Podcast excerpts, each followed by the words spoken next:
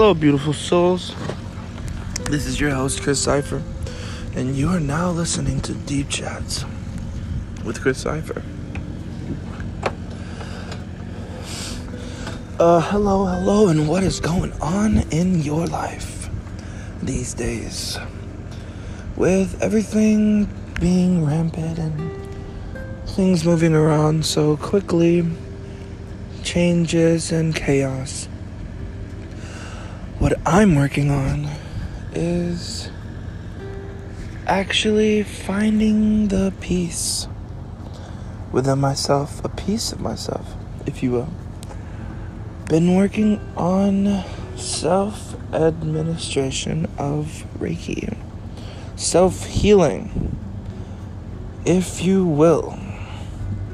And um, I strongly believe that Reiki is for everybody. You don't have to have any special certification or initiations to benefit and grow from Reiki. Its actions, beliefs, and its ways. Now, assuming that you already have a general understanding of Reiki, the universal energy, I am going to speak on a few self Reiki practices that I've adopted over the past four or five months, maybe. What has been working for me, what has not been working for me. I'm a very imaginative person. I'm really good at um, mental visualization. So if I close my eyes and say, you know, a blue circle, boom, right there, a blue circle. Um, and uh, I've just been recently figuring out that actually that's not as simple for everybody which is just a whole other thing in itself because growing up I kind of always escaped into my imagination. And now I'm incorporating what I once used as an escape or comfort mechanism into my healing and utilizing its potential to work for my good. Now, visualization is a very good beginner Reiki practice. Closing your eyes and imagining a ball of light, any size, any color. Imagine it, imagining it forming outside of view, just right in front of your heart chakra. Eyes open or closed, and take a moment to breathe with the form and experience the emotions, the sensory, the spirituality of that energy. And then once you've sat with it for a while and become familiar with it, invite it into your energetic field and intertwine with its beauty and with its purity.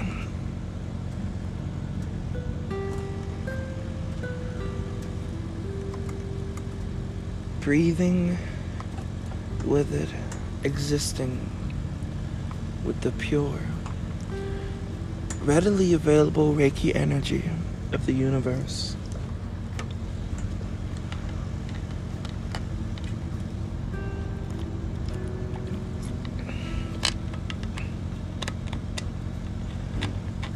what? Why? Why self Reiki? When I really, when I heard of Reiki initially, I just thought it was something you know you learn like missed um like ha, like Master Miyagi when he healed old boy up from the karate tournament. I kind of envisioned it as such, but it's really something very, very much different. Well, actually, not very much different, but my understanding of it at that certain point had lacked a whole complete side of the spectrum that is very vital to the Reiki practice itself and that self administration of Reiki.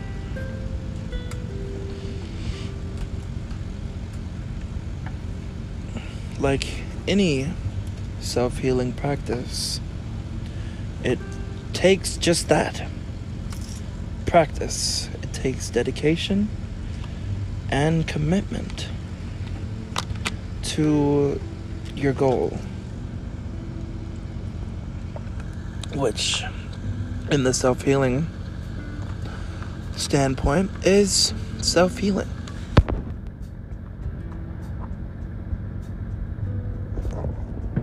And it's very important to remember that your journey is an individual one.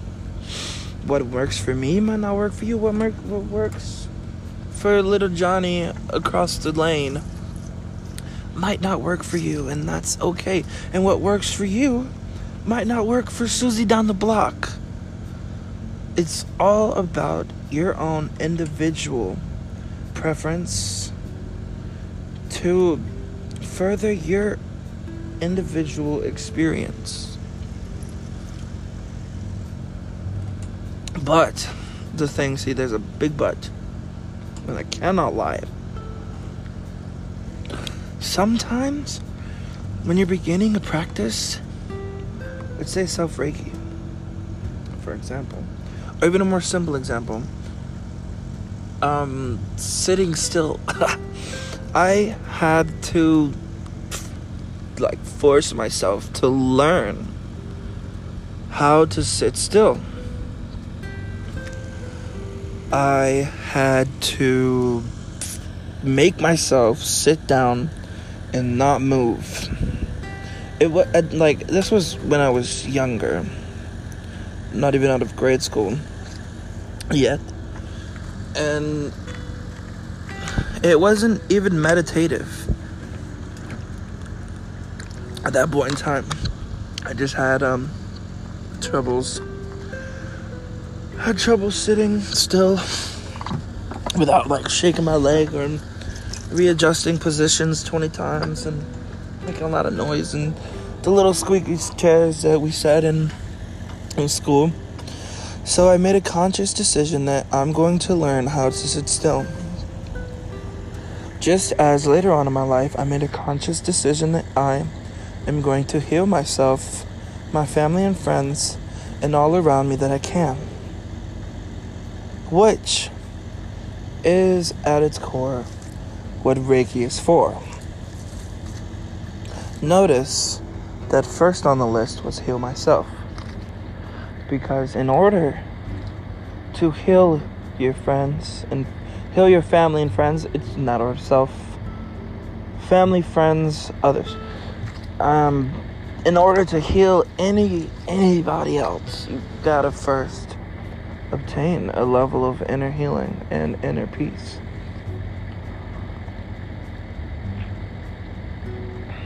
Have I gotten there? No, not by a long shot.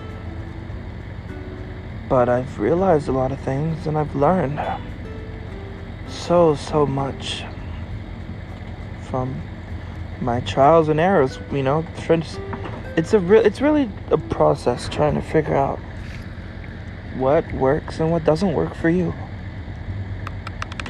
You may try a particular practice, um, you may not like it. So you know you don't you're not at any obligation to continue something that you feel is not serving you. But a tip or a side note that I would like to give you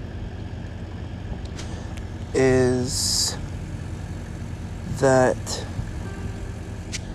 it's not always going to be immediate. It's not always going to be instant. You know, in such a society, we live in a day where instant gratification is like the big billboard thing. It always doesn't come quickly, especially with energetic work. So, even at first, if it seems like it's not working out, like give it at least a week or two or three, even depending on how impatient you are. And that's something I'm definitely working with is patience. And if something doesn't work immediately, you know, if I'm if I'm meditating and I don't go into samsara immediately, I tend to get impatient. But you know, if you if you have a certain level of dedication, then you will be rewarded for your work. All work, all good work, all work, all work, good or, or bad, good and bad, will be rewarded its due consequence. You know, you eat too much junk food, you're rewarded, or, you know, you're given the consequence of bad health. Or, you know, you exercise a lot and really strict with your regimen and watch your diet, then you're rewarded with good health, weight loss, and things of that matter. You indulge in negative thinking patterns and promote negativity within your energetic field and those around you, then you you reap that. You know, you you become that negativity that you allow around you. Another practice that I like to do that is easier to incorporate into my ongoing schedule is that I really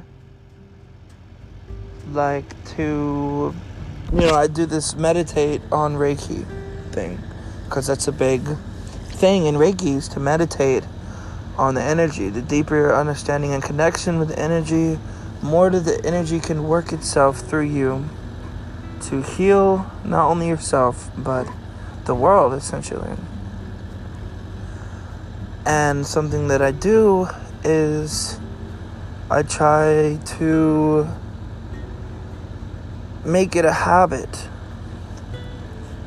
to I try to make it a habit to really be mindful of Reiki in situations, you know.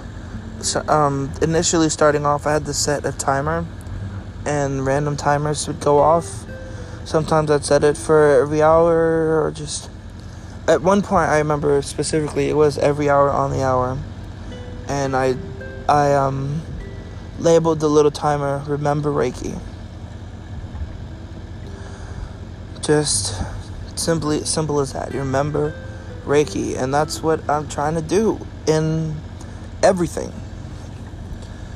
So I've set less and less timers and now I really don't set a timer but I'll just be th- you know I'll be talking or thinking or doing something and I'll just be like remember Reiki. And then the energy starts flowing, and my mood is improved. My energy is cleansed. I'm just in a better mood, and it allows others around me to be in a better mood as well. And uh, I really, I really appreciate you sticking around if you stuck through this episode. Um, I'm thinking about doing more on self Reiki methods and my reasonings. I'm looking to expand my horizon when it comes out to things like that. So just always be aware of those and look out. Look out for my new content. I feel like I'm building somewhat of something here. And I'm excited to see where it's going. Just remember Reiki in the little moments, and it will make a grand impact on the bigger moments. Thank you so much, beautiful souls, for your listening. And this is your beloved host, Chris Cipher, bidding you adieu for a while or few